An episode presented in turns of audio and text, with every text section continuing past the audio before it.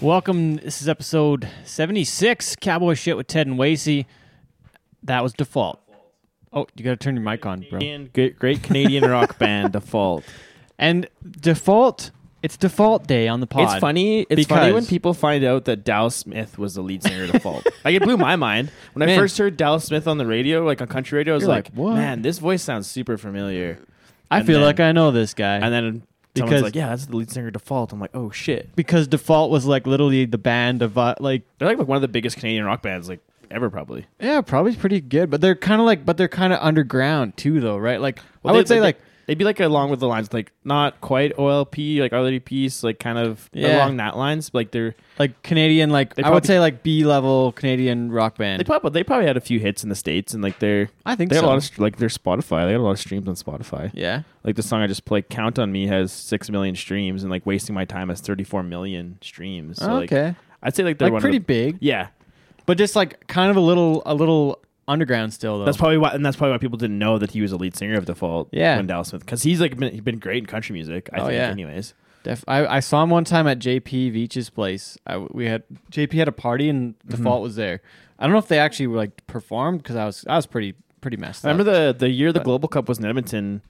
Dallas Smith played at the C F R, but then he I was at, we were at the bar at Knoxville's after, and then he, they came to party, and then they, they came up on stage and sang like four songs. Really? It like was awesome. And put them in Default stuff too. Well, probably. No, they sang some like Dallas Smith, and then they sang like some like two or three Default songs. It was awesome. Oh, really? They do it at every concert, man. I think that's sweet. I like that. Yeah, shit. That's pretty yeah. neat.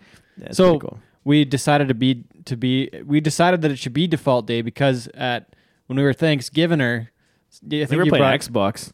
Was it that was Default? Oh, it was Xbox. Okay. Yeah, we were playing because we were playing drop-in music. We're dropping into Verdansk, and, you, and you threw in you threw in some Default. I thought it was Thanksgiving-er, but I think yeah. that I think Thanksgiving-er was pretty wild. Let's talk about that.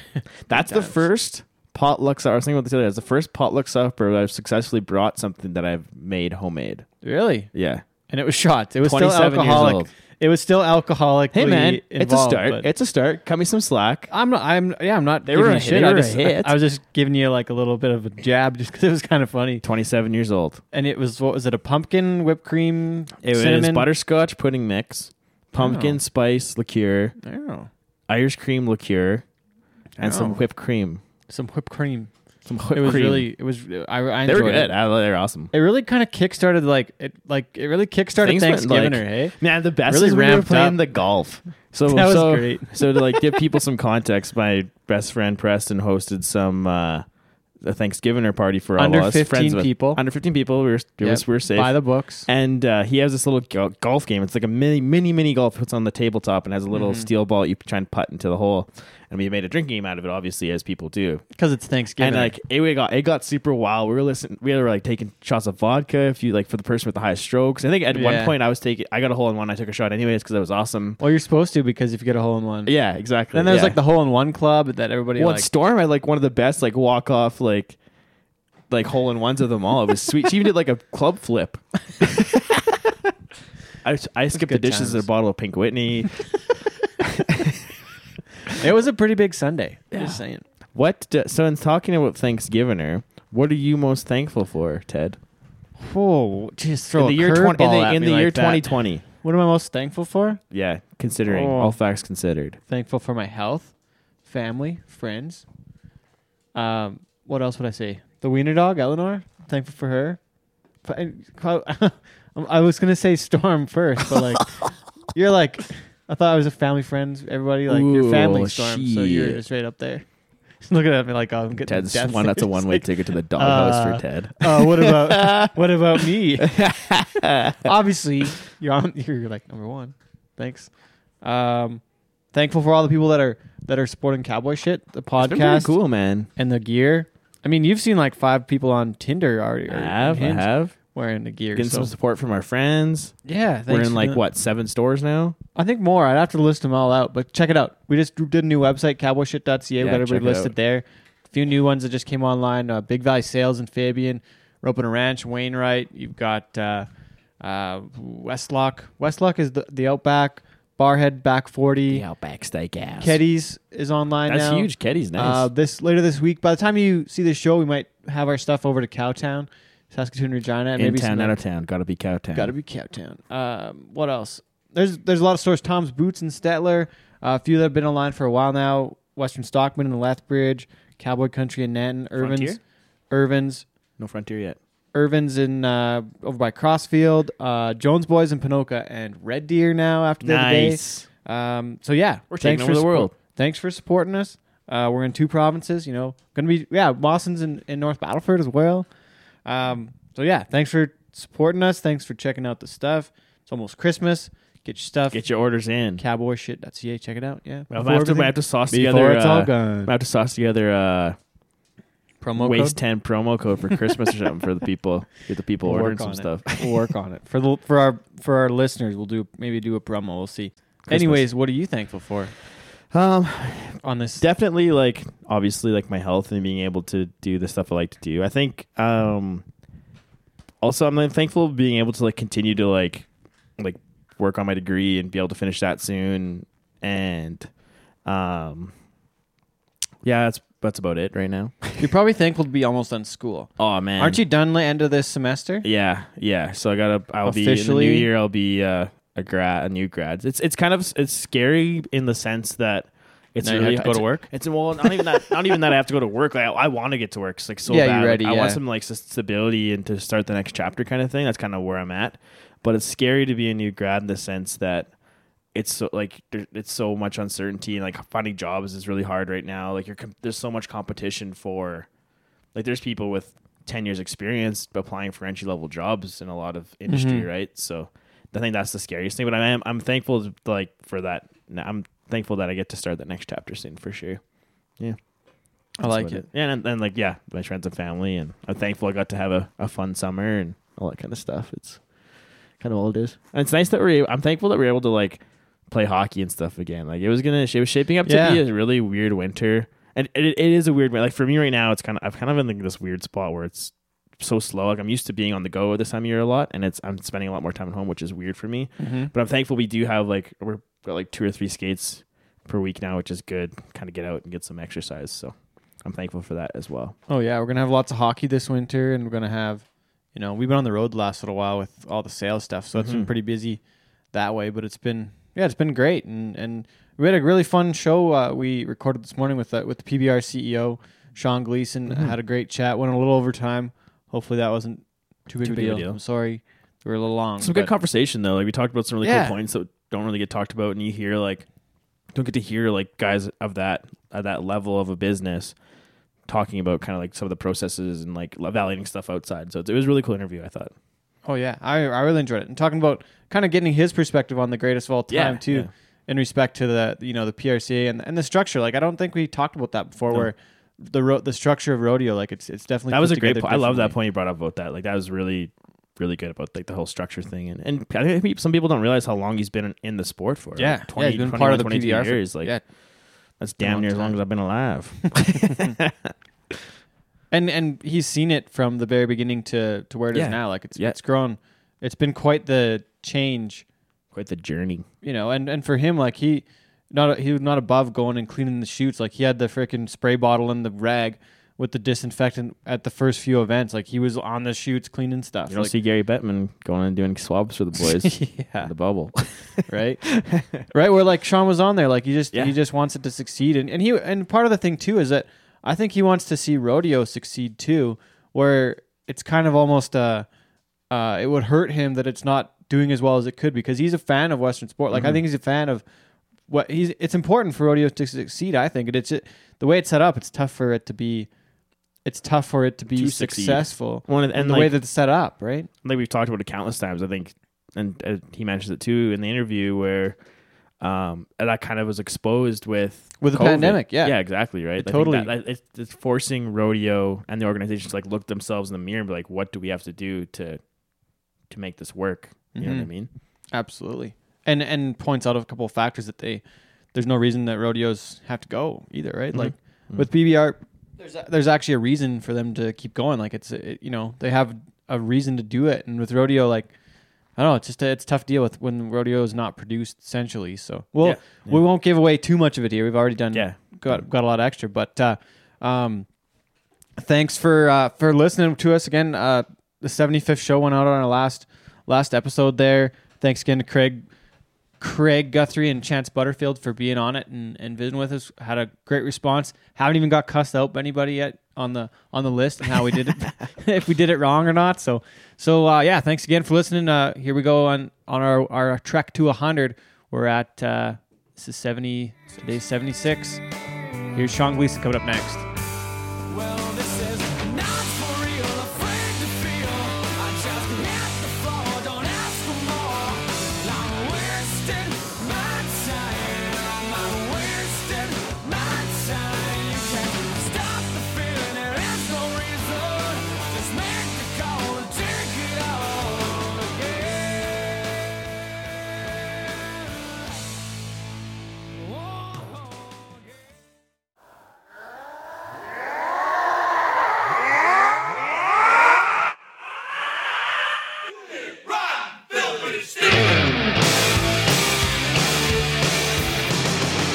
Now we welcome the C E O and Commissioner of the Professional Bull Riders, former guest to episode number twenty-five from Pueblo, Colorado, we think today, I guess, Mister Sean Gleason. Sean, how are you today?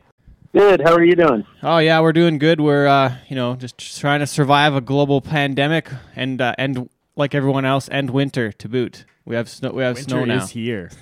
Yeah. Absolutely. Yeah. We. I didn't confirm where you're at today, Sean. Where... Are you in Pueblo, or are you uh, on the road somewhere, or where are you at today? I am. I'm in Pueblo, uh, working from the R V, which has been the office, hotel, and transportation since all this started. So, I, and I guess quarantine central as well, too, isn't it? You yeah. have to do that.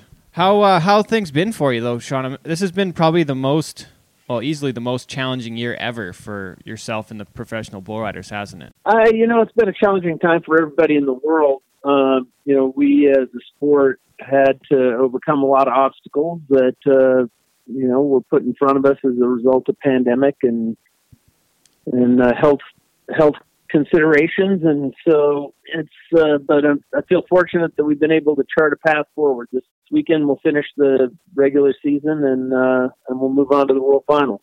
And the, and the P B R was the first professional sport back to competition. Talk about that process and how that came to be.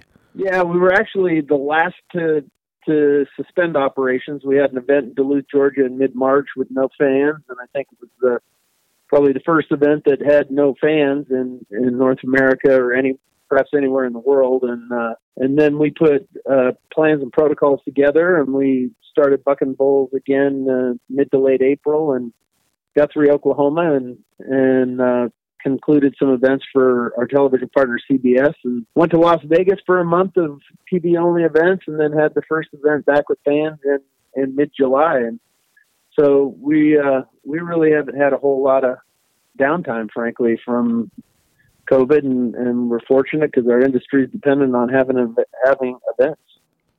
Well, and this led to some interesting formats too, like with the whole team format you guys talked about, or you talked about in Vegas.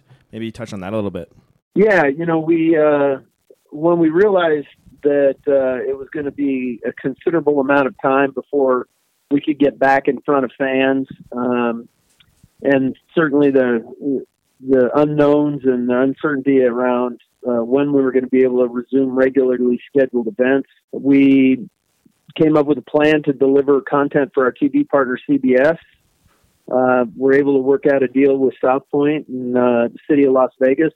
Uh, to hold, I think, probably some of the, again, some of the first events that were held in a major city, even without fans. And to do that, we didn't have any regularly scheduled events on the schedule. And we've uh, got a, a developing team strategy that's been very successful for us in a few other places and decided to go for it. We had a month of, of uh, very exciting and compelling team events in, in Las Vegas that led up to the first event back with fans in Sioux Falls.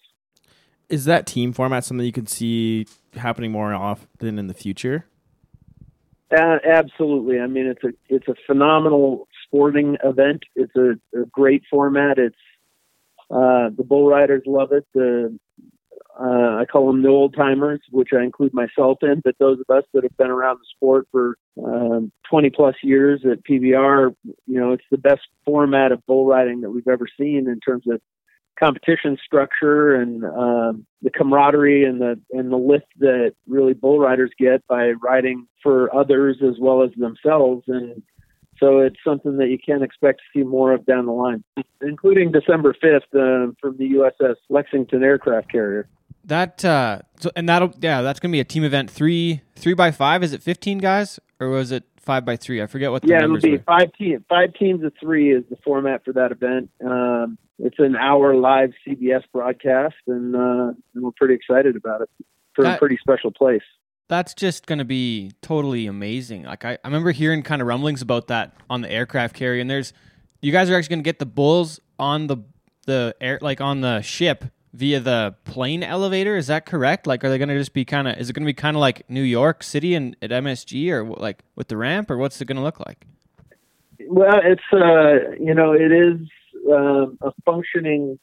It's not in. Uh, it's not floating. It's a museum, but it's still a fully functioning aircraft carrier. And so, yeah, we'll use the aircraft lift uh, to get bull dirt and uh, everything up to the deck, and uh, set up the a bull riding facility and host a handful of fans and special guests. And um, it's kind of our way of uh, giving the middle finger to twenty twenty, which has been a difficult year, and, and really just. You know, if you're going to be a bear, be a grizzly bear, and finish off the year with a bang. What uh, what was the process of getting that event to happen? That like that's you've done, you've bucked bulls at you know Times Square in New York, and you've bucked bulls in Huntington Beach, California. But this probably has to be one of the most challenging places to have a bull riding. Yeah, I mean Times Square, Hollywood Center of Hollywood Boulevard, uh, Newport Beach. We've done some pretty iconic. Uh, special events for our television partner C B S, and uh, this one's been on the agenda for quite a while, a number of years that we've talked about it. And you know, in the current climate that we're in and the challenges that we faced, it it probably wasn't the the best time to try and undertake it. But you know, we're we're consistent with our Be Cowboy mantra. It's you know, when when times are tough, you get up, dust yourself off, and figure out unique and interesting ways to keep moving forward. And this was one of them. And so we've been able to to put this together this year. And um, it was a lot of work by the team to get the logistics sorted out. But we can buck bulls anywhere, so we'll prove it by doing it on an aircraft carrier and. Corpus Christi, Texas. Speak, speaking of that, what what else do you got in the works? Can you can you let us in on insider info? Is the next one the moon, or like where where are we going next? Uh, we've got a few ideas for some interesting locations, but I think this year we'll focus on Corpus and the aircraft carrier, as well as the the World Finals that had to move, you know, in a very short period of time from the traditional home in Las Vegas to A T and T Stadium in in Arlington and. Uh, you know, we're really excited about that. It's, uh, it's, we'd love to be in the home that we've held the World Finals for twenty-six years, but that just wasn't in the cards. And so if you've got to move, there's no better place to move than the biggest sports venue in the world, the heart of cowboy country in Arlington, Texas. And you, uh, you actually had to make that call within a pretty short amount of time. What was that whole process like to move the finals to Arlington and Cowboy Stadium? Well, you know, it, it's uh, we had obligations to Las Vegas, and we wanted to hold it there, and we held out as long as we could. But, you know, frankly, the governor there doesn't have a very progressive plan in place for uh, getting their his state and the city of Las Vegas back to work. And, um, you know, I don't, I'm not even sure that our industry-leading protocols got a got a fair shake or a review from his staff. And so we were forced to make this decision on pretty short notice. And it took eight days from the, the day that we were released from our obligations in Las Vegas to the day that I flew to Arlington and announced the event and planned for the World Finals at A T and T Stadium. Uh, we had done a lot of kind of, we knew we were going to have to have contingencies, but, um, candidly, A T and T wasn't on the list of places we could go until that day. And then we started uh, looking at all the options we had in front of us. And it just happened to be uh, the a week after our normally scheduled World Finals um, was the bye week for the Dallas Cowboys. They've been great partners, and they um, they put it together, helped us put it together in a pretty short period of time. The uh, the moving it to Arlington, this is a one year only thing, just so everyone knows, too, right? That was uh, right, yeah. As of now, it's a one year plan for dealing with the challenges we face with COVID, and um, we intend to be back in Las Vegas in twenty twenty-one. But you know, we're not certain what the future holds in terms of um, guidelines and restrictions from local government. And part of this agreement was that the Global Cup in twenty twenty-one will be in Las Vegas too, correct? As long as things uh, go the way they're we're hoping they do. Yeah, we would, uh, you know, part of this plan was that we wanted to uh, continue to support our friends in Las Vegas. Las Vegas has been um, our second home and has been just an incredible partner over the years in terms of um, hosting and supporting the P B R World Finals and other events. So uh, with us going to A T and T Stadium, the normal home for the Global Cup here in the U S, we uh, we worked through the, the deal with the Cowboys and others, and our intentions would be to bring the Global Cup to uh, T-Mobile Arena in April. But that's a lot of that's going to depend on the governor and, and what he's willing to do in terms of uh, safe and responsible plans to get his, his state and the city of Las Vegas back to work. I, I want to uh, I want to talk about the I want to talk about the uh, Arlington and the venue there. In I don't I don't know if it was now if it was twenty seventeen or twenty eighteen. I'm forgetting the year. But it was like it was forty-six thousand people, and, and that, you know, A T and T was mostly like it was it was sold out for what you guys had for seats available. You're going to have to open up a bunch more a bunch more seats and bring more people in to be able to have more people. But it was, uh, as far as I can tell, and as far as what I know and what I've researched, that it was the most live attended Western sports exclusive event ever. The Iron Cowboy, and and it was in the last few years. I just forget what year it was, but it was like forty-six thousand people, and like you can compare it to. You know, compare it to Houston, or you compare it to San Antonio, or some of these other big venues, but they all have a concert after. And, you know, as a lot of us know inside the industry, like folks don't show up to watch the rodeo part right at the beginning. Like this was, this was a bull riding only event drawing forty-six thousand people. That that was a big deal in, in the Western sports world.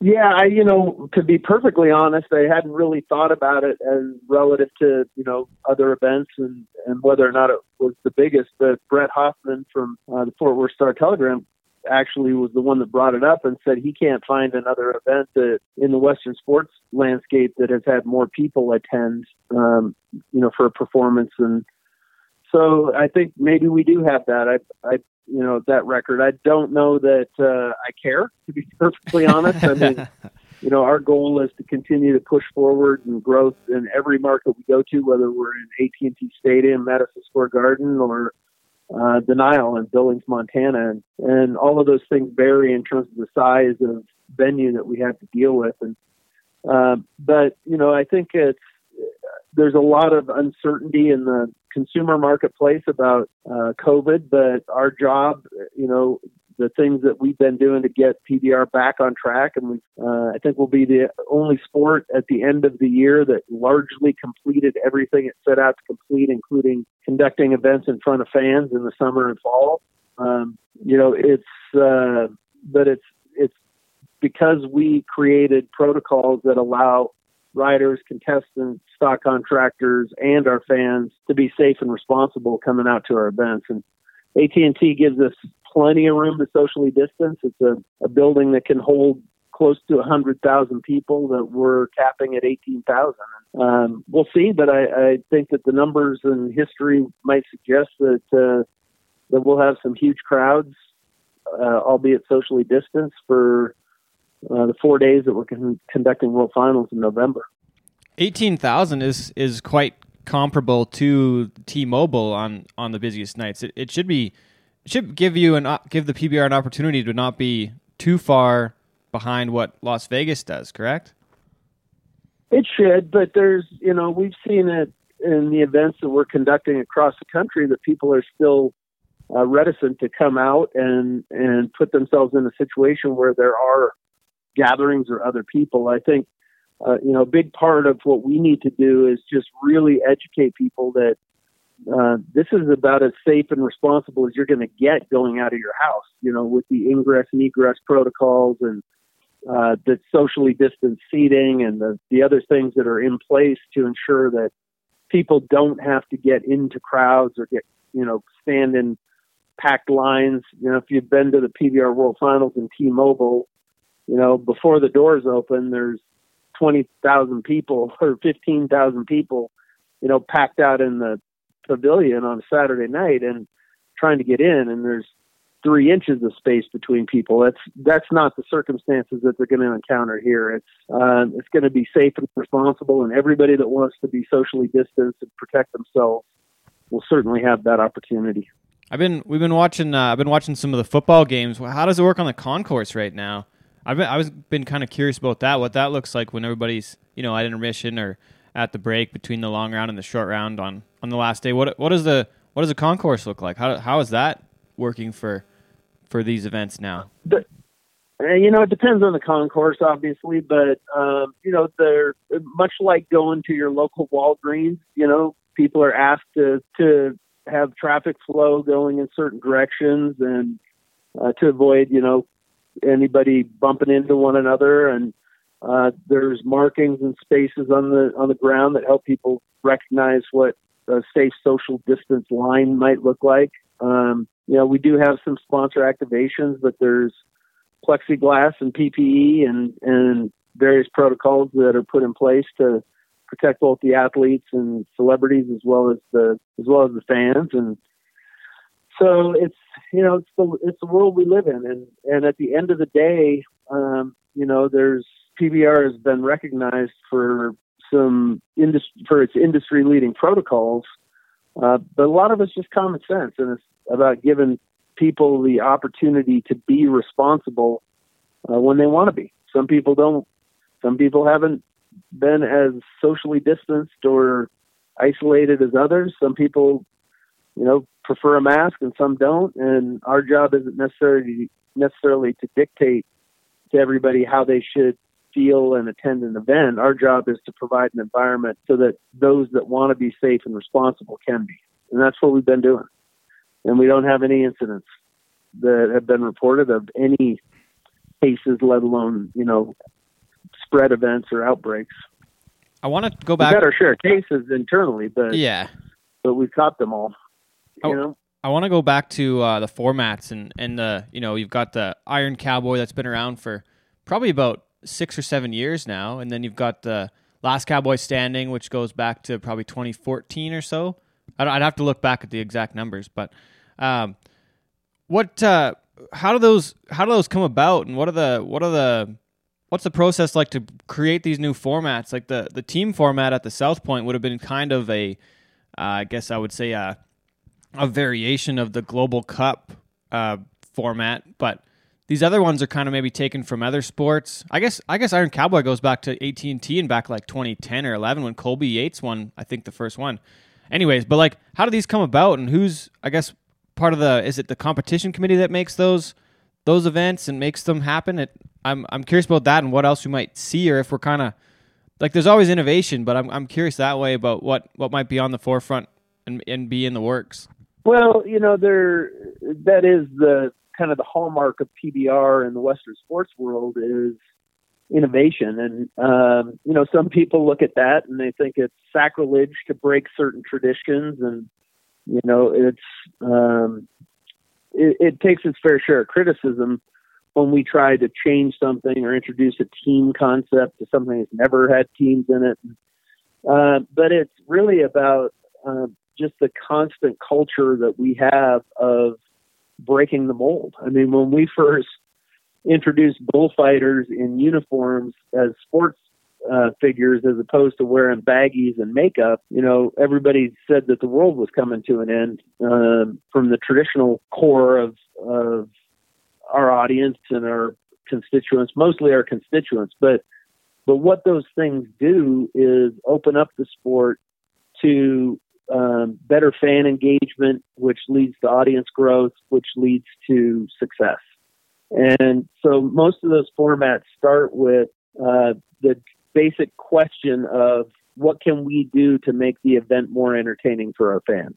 And then we sit down and look at, at options and things that we could do. And there's, you know, for every good idea, there's a hundred bad ones, but we, uh, we narrow it down and then, and look at it and create formats. So I think it's, you know, the Last Cowboy Standing format is a very successful format for us for many years. And, um, and it really just stemmed from having fans understand, uh, casual fans primarily understand that the guy that rides the most bulls and outlasts his competitors is the guy that's going to win the event. And it's really easy for somebody to understand that when you explain it to them. And as opposed to, well, you take, you know, two rounds and then the top fifteen come back for a championship round and then the top three scorers in aggregate win the event. You know, it's, we take it for granted because we've been around bull riding for a long time, but those formats, the traditional format is fairly difficult for a casual new person to, to embrace and understand right out of the gate. Um, so some, some people would say, oh, well, that's their problem, not, not ours, because we do understand it. Um, I look at it the other way. Like, our job is to bring as many people into the sport and engage with it as possible. So uh, you guys have had to have thought about, about turning these team formats maybe in some capacity into like, Like rather than a sponsor team, like the like the team challenge, is it like a, a city team maybe someday, or like I don't know I don't know what that might look like. Like, it doesn't seem very feasible for bull riding to have a city team in different areas, or like we already kind of have the countries like, but, a, like a like a N H L style or like a yeah big, we, we can't really go to the N H L style of teams. It it has to be a hybrid or something we completely make up, like that the P B R completely makes up itself. Like that, I'm just I'm kind of looking at what that looks like, and it. Having a having a team in one place isn't isn't really conducive to what the way that the P B R works at this point, is it? Like that, there's a lot of there's a lot of things to think about, and that the sponsor team challenge was kind of the ideal way to work. And you guys had to put that together in about what, like two or three weeks tops? Uh, three weeks maybe, from beginning to execution. Uh, yeah, it's you know there's the the team challenge, the Monster Energy Team Challenge in Vegas. Um, One of the other reasons that I felt like we should push forward, we should find it. There were a lot of great business reasons, um, television reasons, other reasons that we needed to go and, and stay active and keep our people working. But I also wanted to test a number of premises that we've been uh, kicking around for a long time. That event answered a lot of questions for me. I'm not going to answer them for you today, but Um, I think there are ways to create geographic fandom um, with teams, um, but I wouldn't have thought that before some of the key learnings from the Monster Energy Team Challenge. And not that you necessarily saw it executed there, but you know we were working behind the scenes, evaluating a lot of things like the competition format, how many rides in a team makes the most sense to make the best sport, um, sporting competition, and And a lot of other things. We learned a lot from the Monster Energy Team Challenge. We're we're taking that and we're looking at some pretty uh, you know sweeping, long-ranging plans to to make team format competition a regular part of P B R. Uh, you talk about bringing new people into the sport. Is there a market the P B R hasn't been in yet that you want to get to, or that you or could see it moving into in the future? Um, well, if you look on a worldwide basis, uh, you know, eventually Europe and and various countries and venues in Europe are, uh, I think, a huge opportunity for us.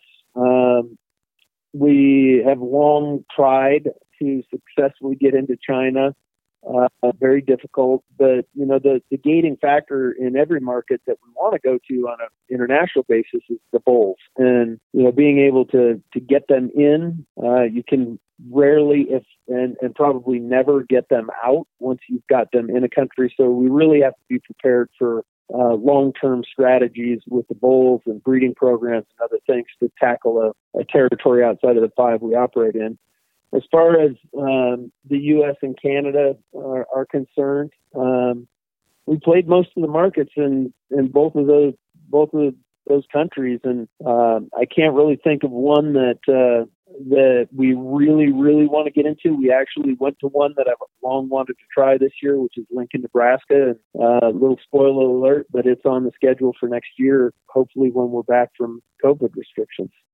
And you talk about the next season. What is that looking similar to what this past season was like, or is there able to open up a bit more? Uh, well, that all depends. Nobody can predict. And, uh, you know, we, uh, we have a good, I'd say a good finger on the pulse of what uh, communities are thinking and venues are, are anticipating. We've got a schedule that kicks off the first week of January like normal, but the cities, a lot of the cities will be rearranged, or we may have to, you know, skip some places where we don't expect COVID restrictions to ease anytime soon. And um, another, I guess I'll give you one more spoiler alert, but uh, symbolically and for a lot of reasons, we're kicking off the twenty twenty-one season in Duluth, Georgia, which was the last event that we were able to hold before all of the pandemic hit. So another little symbolic gesture to to Cowboy Creed. We're going to go right back and start at where we left off.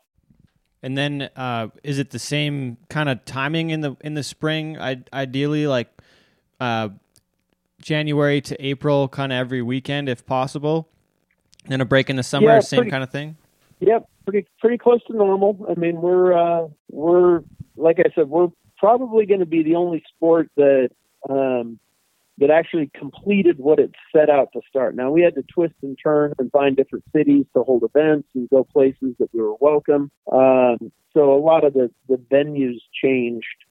But if you look at, you know, at what P B R has accomplished, um, we've largely completed exactly what we set out to complete. We've had a regular season. We've had fans in the stands, uh, as many as they'll allow us to have. And we're going to hold the P B R World Finals uh, generally in the time period that we intended to hold it.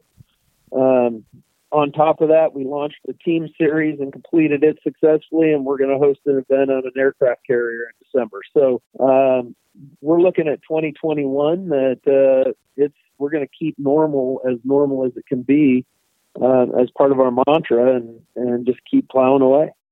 We haven't talked much about the competition side of things. I, I, we better get into that a little bit as far as Jose and Jess. And I saw a graphic the other day that compared Jose to, to J B and their first uh, few, few I think events, yeah, first think... three first three seasons maybe. Um, but yeah. Let's talk competition a little while. Jess is out until the finals now. He's got uh, a shoulder issue, I believe, if I remember right. Yeah, yeah, shoulder issue. But but let's talk competition for a while. And then I want to get into the points after this, but competition this year has been kind of all Jose, hasn't it? Like, he's been quite remarkable this year, hasn't he? In the last, well, in uh, his first three seasons. He's been, he's been dominating. I mean, there, you know, there's a potential race for the World Finals. And, uh, you know, every year what we hope is that uh, we have the best possible race among the leaders, and that, um, you know, that, that we go into the World Finals with a, Uh, the opportunity kind of for the finals to change your leaders on a daily basis. That's good sports. That's great competition. That's what we love. It's what gives you goosebumps, and, you know, regardless of who's in the driver's seat. But pretty hard to disguise the fact that Jose is dominating everybody this year. There's been a lot of injuries and, and time lost from guys like Jess and Chase Outlaw and uh, Cooper and um Kaiki and others that, you know, they had to miss a whole lot of events. And so Jose has been healthy, but um, but it's not just because he outlasted the others. The kid is riding seventy-three percent of his bulls. And, uh, you know, if he keeps that up, he'll be, he'll break Silvano's record in terms of the number of world titles he wins. And, and he'll challenge all that came before him for, for the GOAT, greatest of all time. But he's got a lot to prove. He's, he's working on his first world title, not his third. So, um, you know, we'll see where things net out over the future years. But he is he is phenomenal. Like, I mean, they, he can ride bulls like uh, only the best that in history you can compare him to. When it comes to Jose, what do you think it is that sets him apart from the rest of the crowd and making him so dominant? Um. I think a lot of it is his mental attitude and his approach to, to the sport. He's very focused as an athlete, uh, very committed. Um, he's got the, obviously the raw talent in terms of his, he's got the right uh, build and size and strength. Uh, his balance is incredible. Um, but I think the thing that really sets him apart is he's so focused on on winning and being the best that he can possibly be. He works as, at his at his profession um, more than anybody I've seen in a long time, and and takes it very seriously. And so it's, you know, bull riding is mostly mental. I've you know I've never gotten on one, but I can tell you from you know twenty-two years of, of watching the best in the world compete that when they're in the right frame of mind mentally and they're focused on, on what their goals are, they ride at a better level than the others. You you mentioned the greatest of all time, and I've been really we've been making a bunch of lists up here the last uh, you know in the last year about who is the greatest of all time, and and we've kept it in Canada mostly so far, but we've got I've got a bit of a I've got a point structure that we've built that we've used for. for ranking people objectively up, up here.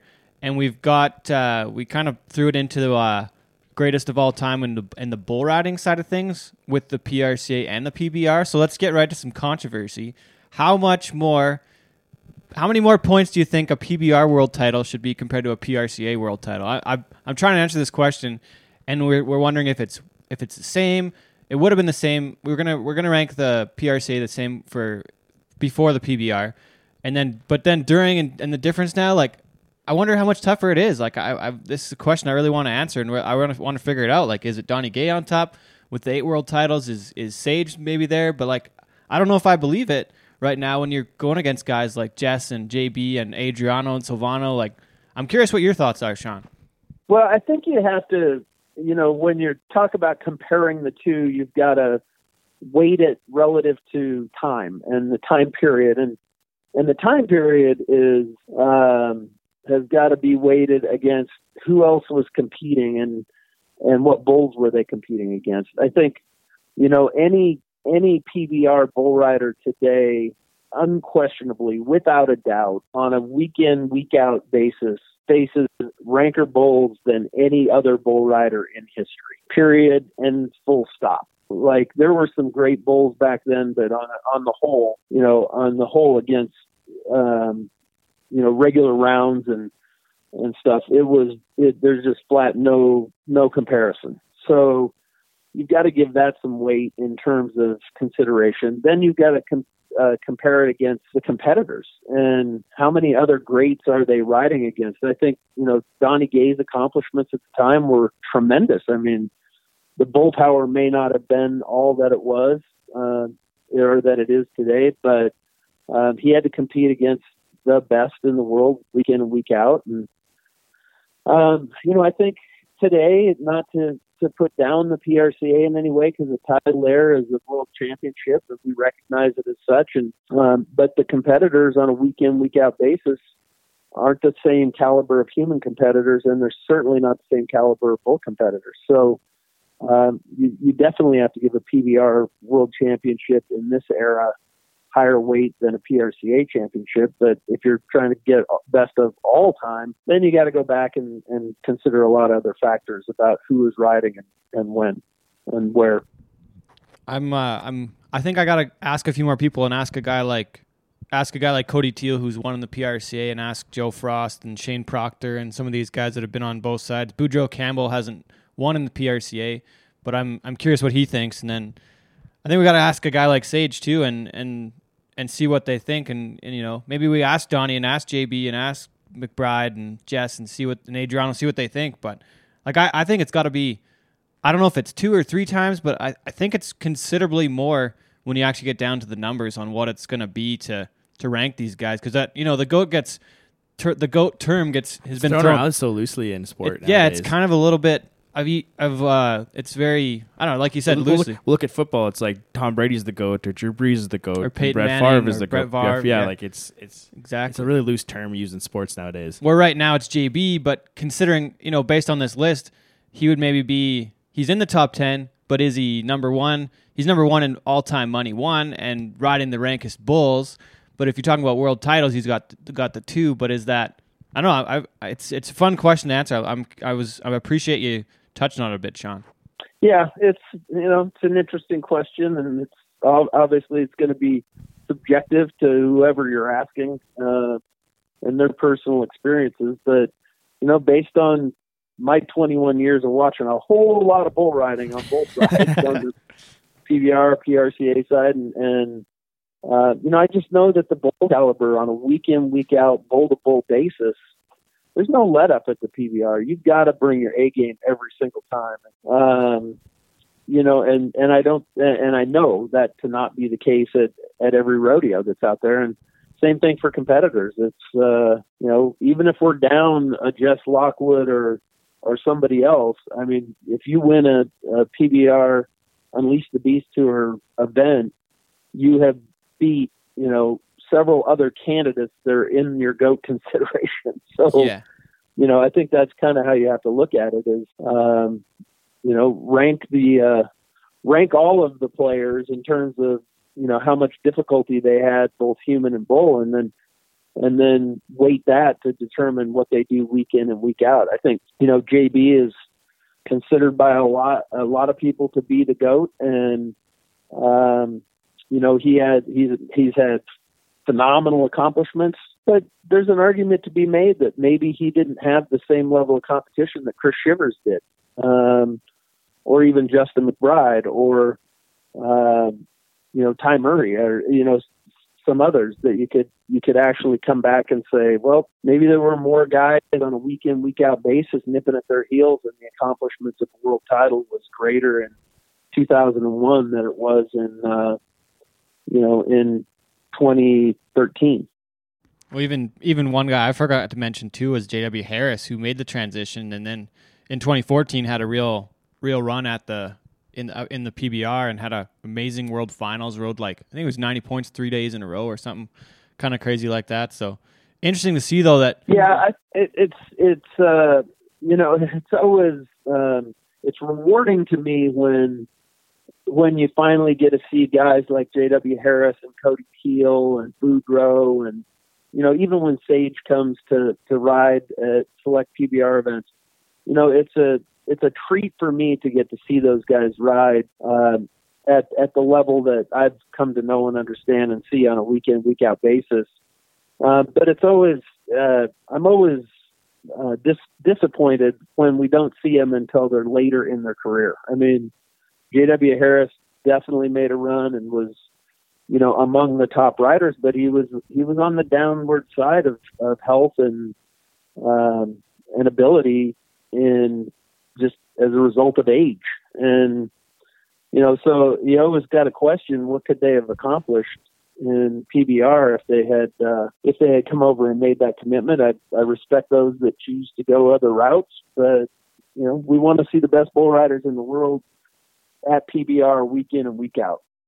The uh, one point I had earlier was that I'm like, I'm a big numbers guy and always have been, but looking at the results in the P R C A compared to the P B R, uh, it's not often you see a guy, you know, just hang on for a score and make a big check where, you know, at the N F R you can be seventy points and win fifty thousand like Corey Navarre in, you know, early the early two thousands or even the last few years. Like you can be you can be seventy points and win fifty grand. A lot more money won on mediocre bull rides in the P R C A. Yeah, no compared to the P. Not, not nothing, no offense no slight, against yeah. it. It's just it's just the way things have worked and the way it's way it's gone. But you like I don't know if I've ever seen a seventy some point ride win money in the P B R. Only if it's at a touring pro and just McBride on camo. And yeah, yeah, McBride on camo maybe for a million bucks. But like you don't win on mediocre bulls in the P B R.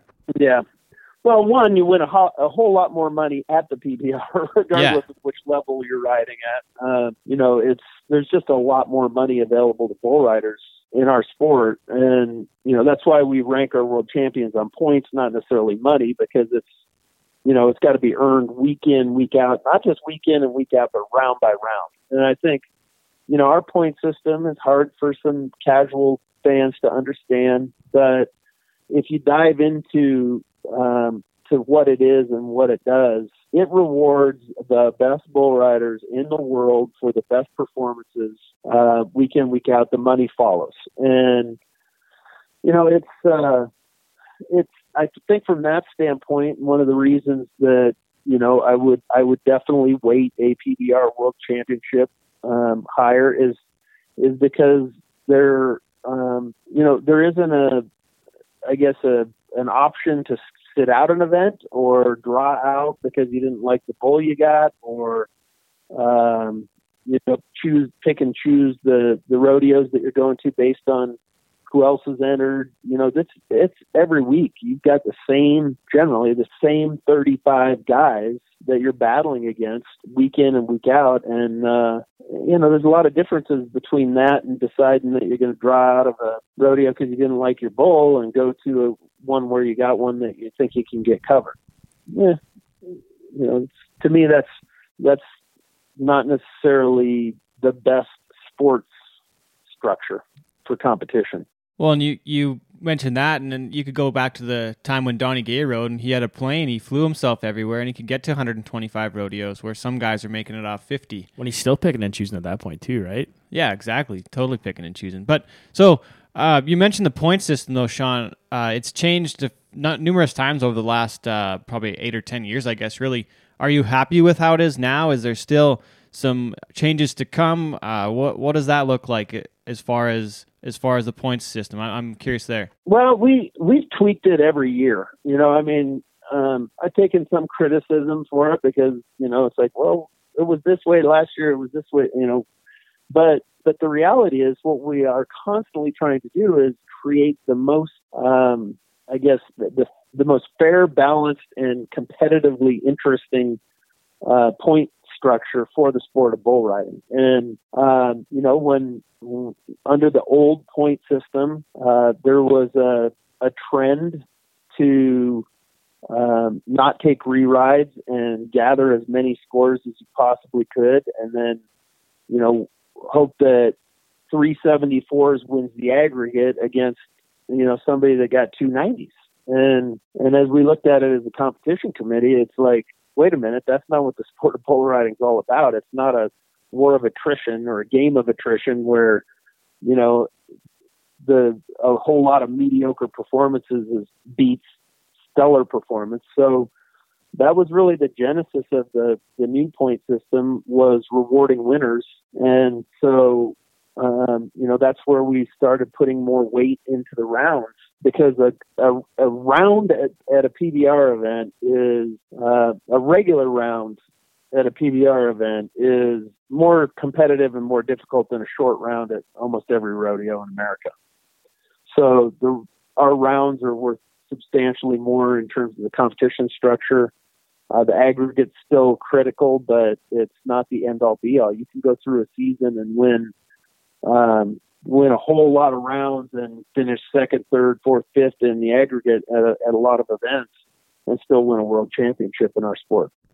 Um, you touched on earlier about the bull power. Do you think we see a gap between the development of the bull side of things and the development of the rider side of things, and how could we possibly bridge that gap? Uh, yeah, there's a definite gap. I mean, I, I did ask that question a lot. Um, you know, we, we reward our stock contractors uh, by selecting their bulls and um, and paying the out money and everything else uh, by, you know, for those that create and produce ranker and ranker and more difficult to ride bulls. And, you know, if you think about uh, bovine and the cattle cattle industry in general and bucking bulls specifically, they have a much, much shorter life cycle in terms of, uh, you know, life to death and, and life to reproduction. So every three or four years, you're getting a new genetic pool that evol- has evolved and and been managed by a breeder and a stock contractor to produce a, a better bucking bull and a better athlete. So, you know, the bulls have turned turned over dozens and dozens of generations since we started this, and in you know in the world of athletes, we're you know three, four generations in, and and it takes a lot longer to really to breed and train a great bull rider. So I want to, you know, minimize human life, but and and try and break it down to that. But really, you know, the bull riders and their evolution as athletes and their training and their ability to learn and, and adapt, uh, it's just much slower than the bulls in reality. And so I've often said we really need bull rider breeding programs that uh, you know that help keep up with the bull power.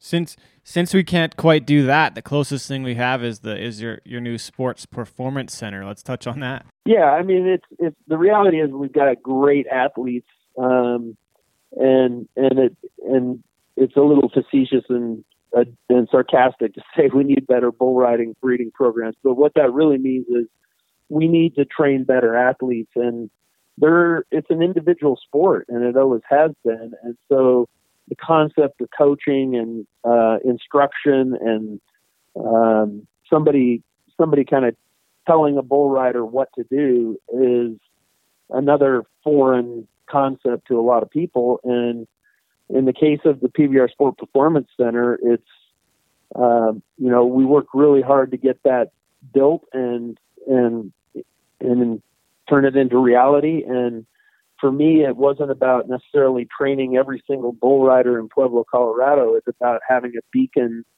of sport performance that, um, that sends a message to, to athletes of all varieties that bull riding is a sport. Bull riding uh, is very athletic, and you have to train and you have to be taught how to do it. And that's what we're doing. And we are going to be able to continue that training program both there and in other places. And uh, we're already seeing results from that. We're, you know, Jess Lockwood was really, if you think about it and look back, Jess Lockwood was one of the first bull riders I've seen in my time at P B R that committed himself fully to be trained and um, and guided and essentially subject himself to uh, instruction and workouts and other things, you know, by living at Cody Lambert's ranch and, and taking instruction from Cody Lambert, Justin McBride, Ross Coleman, and others.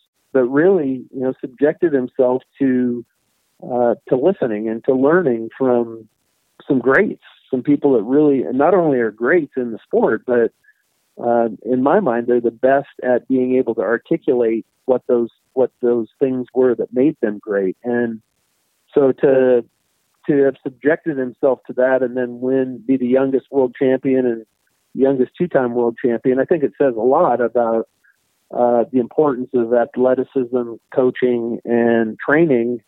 So the P B R Sport Performance Center is really one step in, in continuing to develop our athletes.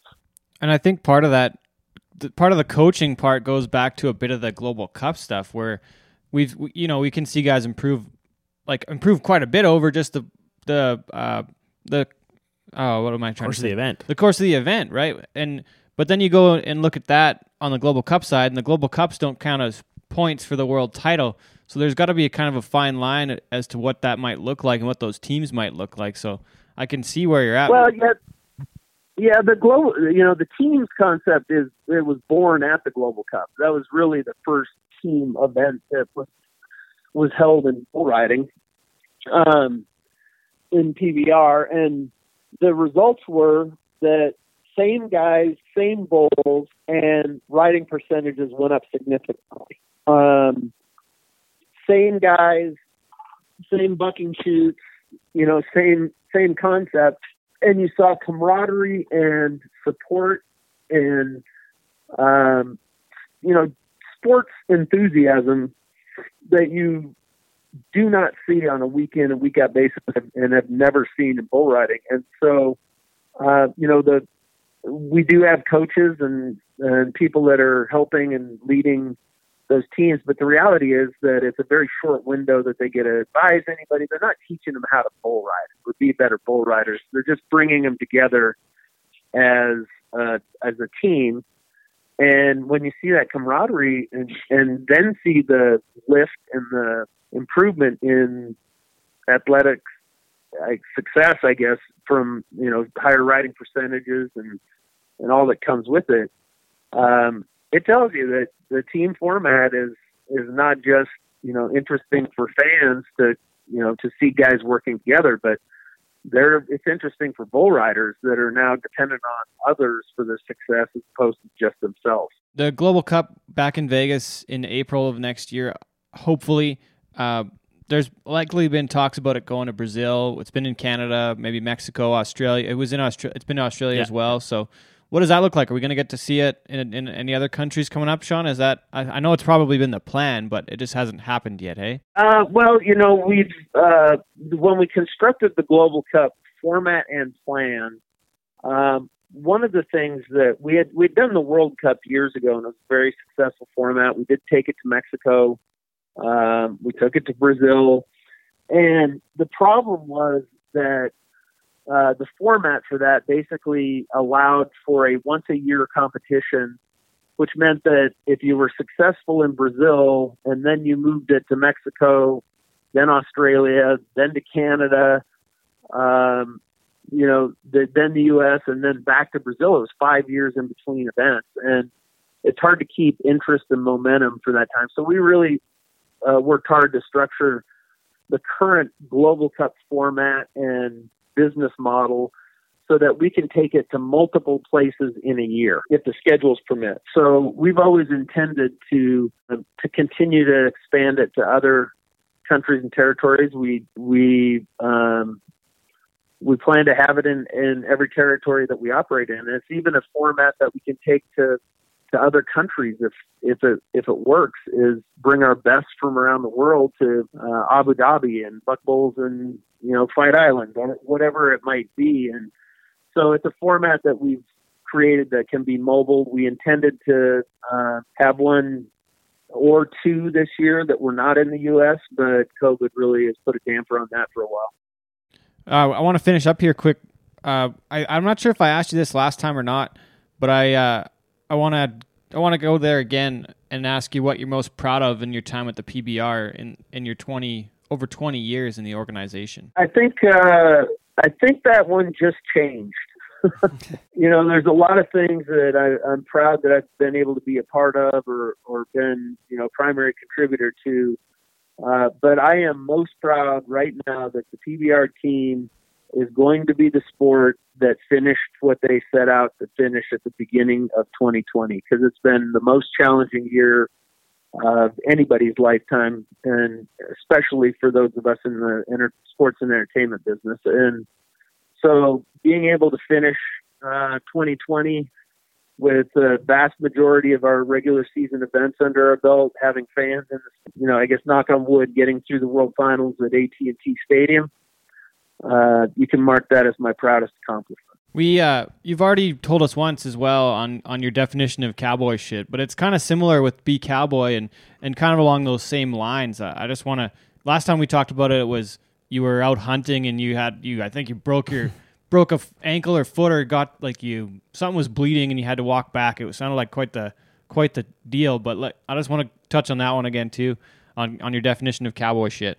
Um, well, I'll, I'll, uh, take the easy route and say, you know, what we accomplished this year. And in this case, it wasn't, you know, it wasn't slashing a hole in an artery and, and walking out of the, out of the woods, which is pretty cowboy shit.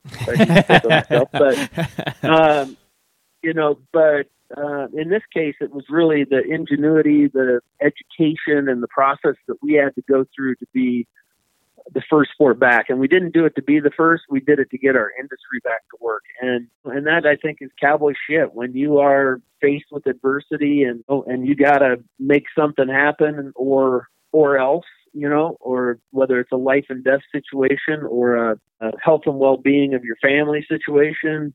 In this case, you know, my family is, is thousands of people that depend on P B R events for, for a living. And, And, well, everybody's had to take a hit and, you know, we've had to make some compromises and miss a few events here and there. Um, I think it's pretty cowboy shit that we kept our industry working and people getting paid in the face of the pandemic when most other people crawled under a rock. I agree, Sean. Thanks for, uh, thanks for doing what you're doing. Thanks for keeping us, thanks for keeping the events going. I mean, I've seen, you know, I mean, I don't, I mean, I've got to call out rodeo in Canada. They, they crawled under the rock. They're gone, you know, like there's no rodeos in Canada this year and there's no structure. Like the only thing that's happened organized for Western sports in Canada is, is the P B R. So, I mean, you know, I don't, I don't, I don't mean to call out rodeo that way, but like they, they don't have the, they don't have the reason to even go. Like, like there's no, the structure is so flawed over there. I'm, I'm thankful that, that you guys have built something that, it, that has a, has a structure that we can rely on to actually want to keep doing events.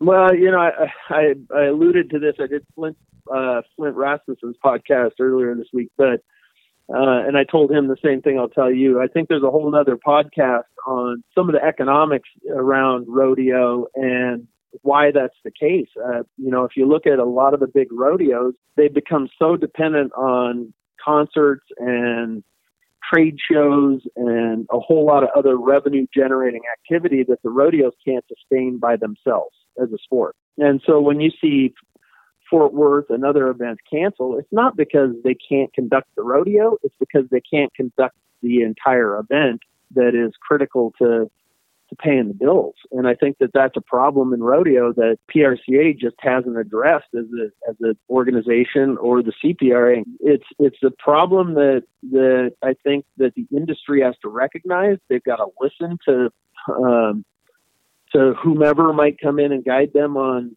on the realities of their economic fortunes. But this, this is pandemic's proven it, that rodeo is a second fiddle to a whole lot of other stuff at these big, big events, community events. And that's a problem for an, for the industry, for the sport. It's not a problem for the Western lifestyle, but it's a problem for the sport of rodeo. It, and they need to get out and fix it. And, and we're doing some of that with W C R A. I mean, that's why we launched independent rodeos that don't have a concert afterwards to sell tickets. And and I guess part of that goes back to the fact that it's, it's, it's the organization. The P R C A is not in the business of producing rodeos. They're basic. They're they're. It's like the the C P R up here. They're in the business of administering rodeos and taking mm-hmm. entries. That where the P B R, we put on our own events, and it's a it's a the, we're in the business of putting on bull riding events and making it look the same everywhere we go around the world, keeping that product level high. Where the P R C A, they rely on these committees to do their own events, and they basically are the you know sanctioning body and the administrators. It's, it's a the, like you said, the the system is flawed and it needs to be. Needs to be fixed, and, and one solution may be the W C R A that way. I, I hope it is. It's uh, quite the yeah. I don't know that it's the solution. I think it's uh, you know it's an investment in the sport of rodeo that should not be uh, dismissed as a competitor, but recognized as um, you know as an option and an alternative and a and an addition to um, the opportunities for rodeo contestants. And you know, unfortunately, the industry is so jaded, egotistical, and trenched in, you know, this history of, um, it's the most closed industry that I've ever had uh, the misfortune of having to deal with, which is that's the way we do it. That's the way we've been doing it for years. I've been waiting for fifty years to get in charge of this thing, and now I'm not going to change shit. Yeah. Well, unfortunately, that's going to be the decline of, um, of, of rodeo opportunities, which affect the contestants, who are the people that should be most cared for in the in the system, not the not the rodeo committee and uh, local community. Not, nothing against them; they just can't get out of their own way, and the structure of the business isn't set up to to address it. Well, the structure is basically it's a member organization, and the members run it. And it was, I guess, if you go back to the way that the P B R was first started, it could be could be said when it was when it was all bull riders in charge. That might have been, you know, the the changes with the P B R didn't really happen until it until it moved away from that model, and and, and the first actual uh, leadership was brought in, in to be in a different format. Correct? Like, is that not how it kind of happened? It started out with the bull no, I, a little no, bit. There's um, as long as I'm here, the you know what's best for the bull riders will be at the center of all of our decision making. Um, as we grow the sport, and um, you know that's that's not going to change. But it really is just about the business structure and the economics. And and you say rodeo is run by its contestants. It's not. It's run by a handful of influencers in the contestants, the stock contractors, the committees, and the staff that are hired. And you know they uh, they all have agendas that uh, that. revolve around holding power in a declining industry as opposed to sacrificing that for the better good of the contestant. That's my opinion, but I'll stick to it because I've seen it happen for twenty-two years. Absolutely. And, and we're over time here, so we better let you get on to your next, uh, next uh, meeting. Yep, I got another call. Okay. Thank you, Sean. Thanks, Sean. Appreciate this. Thanks, guys. All the best with the finals this year. We'll talk again soon.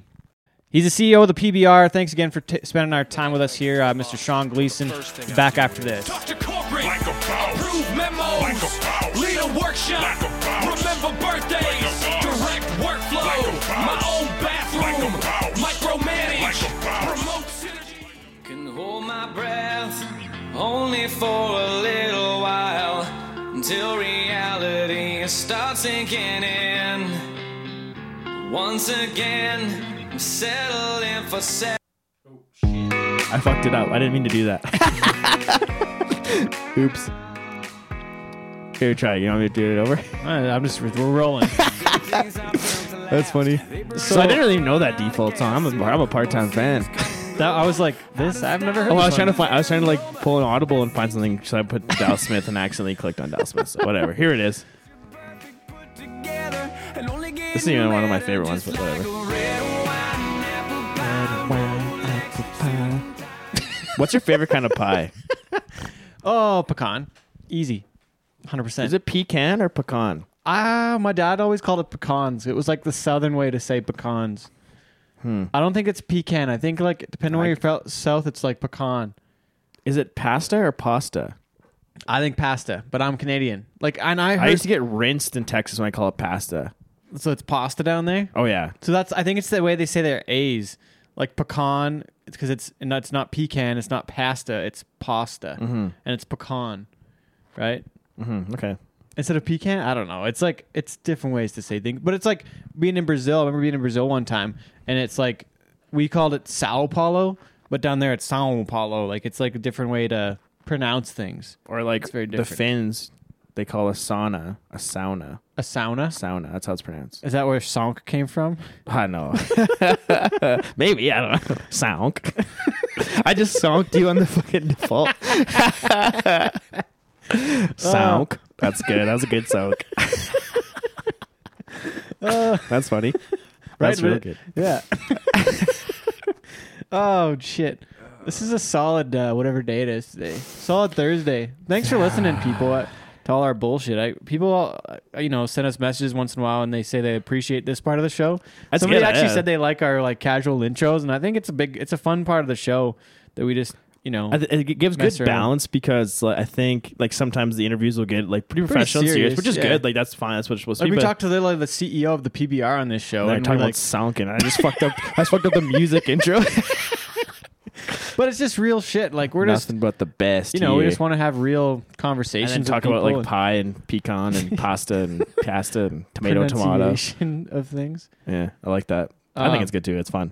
And then we've got a really cool show coming up next, actually, that, uh, you know, not to take away from this show any, no, anything. Yeah. But uh, but somehow, so actually, so what happened was uh, I, Brad Wall followed me on Twitter some, like, not too long ago. And I don't, I don't know why. Probably just because I kept calling him Everybody's out. favorite politician. Yeah. I tried to keep in Canada for sure. And so we, I kept trying to get him on the show, like to get him and Colter on the show, and I kept tagging them and stuff, and like Colter never saw anything or whatever, mm. but whatever. Brad followed me on Twitter, so like I sent him a message like, "Hey, do you want to be on the show sometime?" Slid, you slid into his D Ms. Slid into his D Ms, into Brad Wall's D Ms. And he, I'm like, you, what was your opener? What was your opener? Monday, do you like have like a like a cheeky opener? Like you like send him an emoji of a dog, like, "Hey Max, get back here." Sorry, he's always running off doing those kind of things. No, wasn't that at all? That's no. one, that's one I've used before. Not gonna lie.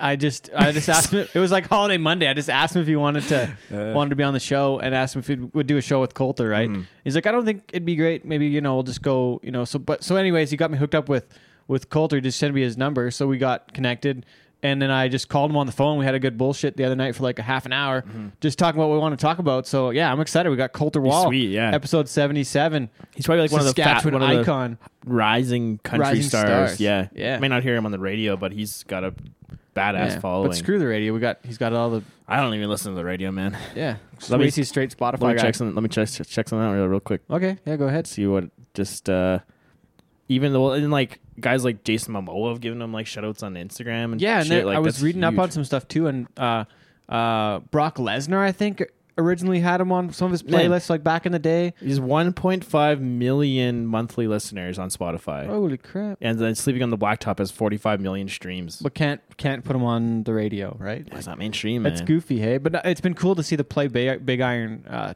hashtag. Man, I like that version. Things. I really And I really I like, like um, Cowpoke's a really cool song. I like that Cowpoke's a lot. Cowpoke's awesome, awesome. I like Houlihan's at the Holiday Inn. That's a cool cool track. My favorite Colter Wall song is Caroline. It's kind of a sad boy song, but oh, really? I love it. Of course. I love sad boy music. Of course. So I'm really excited about that show. It is sad boy season. Oh, it is? That's okay. Why I'm so sad. So that's seventy-seven. Again, seventy-six. Thanks for to P B R C E O for, for putting up with our bullshit for, for an hour on the show today. Yeah, this shit. was a lot of fun. A lot of good topics, though. We had a lot of I think, really good conversation. There's really, like, there's good value to that conversation. I think, I think, I think so. people... Like, I don't. I don't think people ask him those questions very no, often. No. There's not a lot of inside folks. Like Flint is one. He just he was on Flint's show. You know, Flint beat us by friend of our show. Rest of our week. Yeah, but that's, it's okay. It's yeah. okay. Well, it's it's fine. But but uh, yeah, guest of our show, former guest of our show. But the, on the inside kind of things, it doesn't get talked about a whole. People don't ton. get to hear that. Like I think, I don't and, think and so. people want to hear that. That's why. Like I think so. I think remember like the when H B O did the N H L.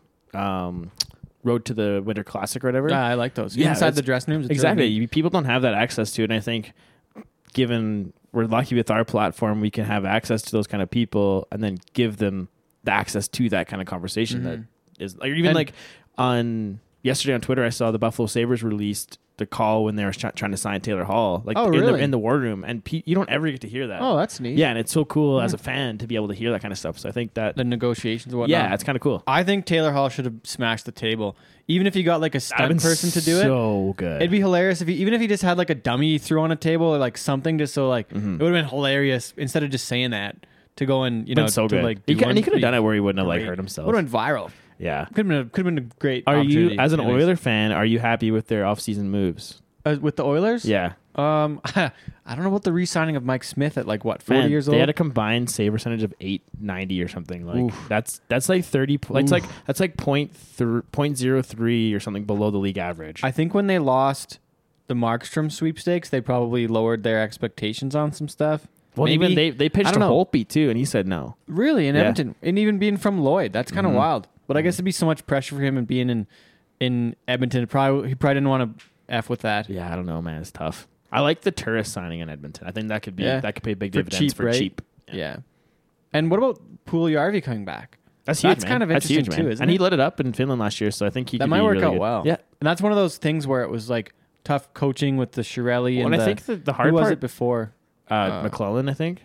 Yeah, and just with the way I don't know, with the way it went with them, they I don't think they utilized him or kept him down long enough and brought him up too soon. Well, it's kind I of think a that well, I hear a lot situation. of people talk about with first round draft picks, like there's so much pressure pressure for them to come into the league and be right away and be effective right off the bat. Where so yeah. many guys, there's different pathways to the N H L, even no matter where you're drafted. I think that's people lose sight of that with the first round. So what about you with Calgary? I'm happy. You're pumped about Markstrom. I love man. I'm pumped about Markstrom. I'm so pumped. It's the he, first. But what time about he's already thirty years old? Like he's gonna be thirty-six or seven by the time that man, contract's we, up too. If, if we get four years of him at his best, three or four th- years, and I he's think, at this peak right now. You think. And you get, and then you get two, and then you get two years of him on the back end, where and that's where we have guys Maybe like Dustin Wolf in the system that could come and like mentor yeah. him. So I what think about what about the uh, fact that he's kind of new, like his N H L miles are still pretty low. Like he's a guy that's kind of hasn't been in the league at this high level for a super mm-hmm. long time. He reminds me somewhat of like.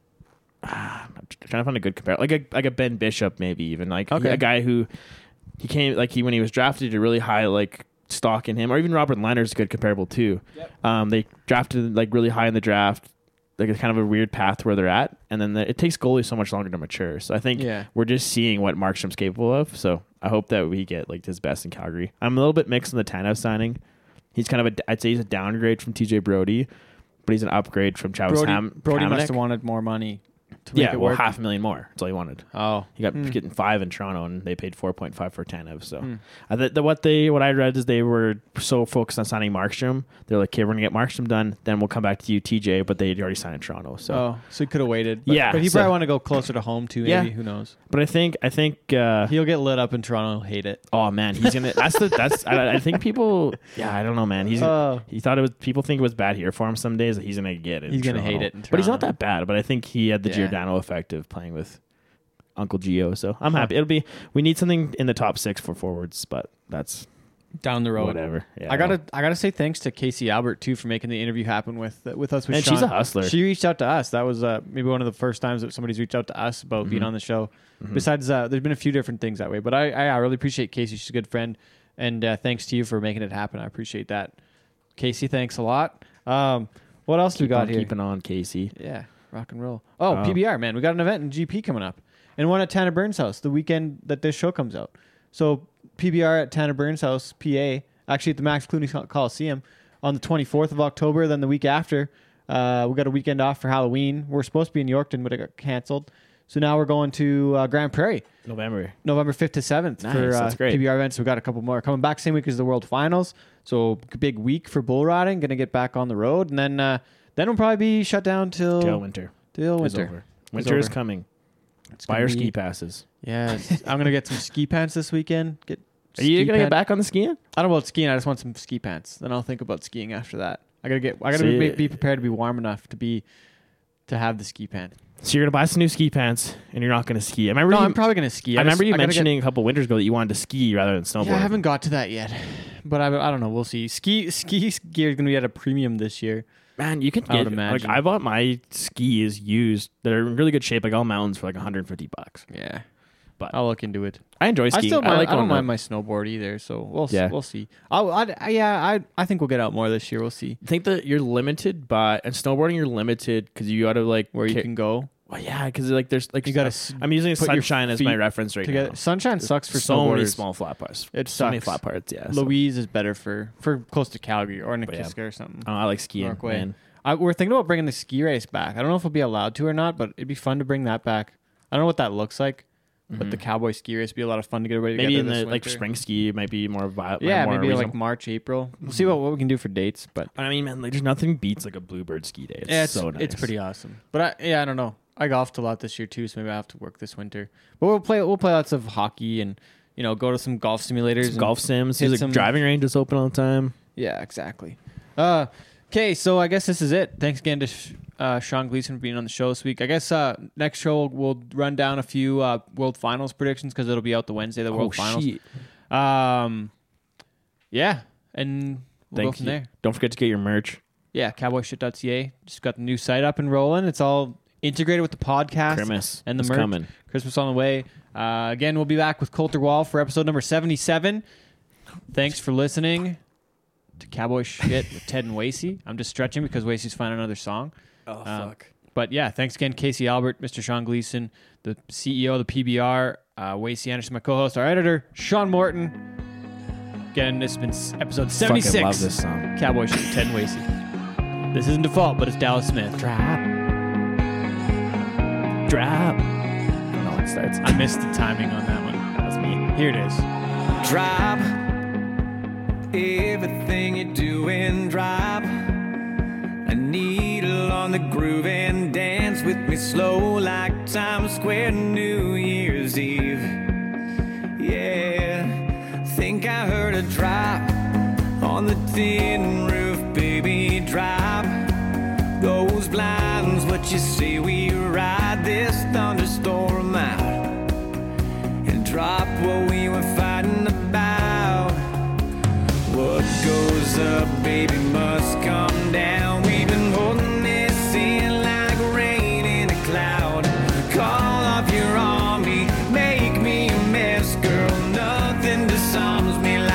in that dress.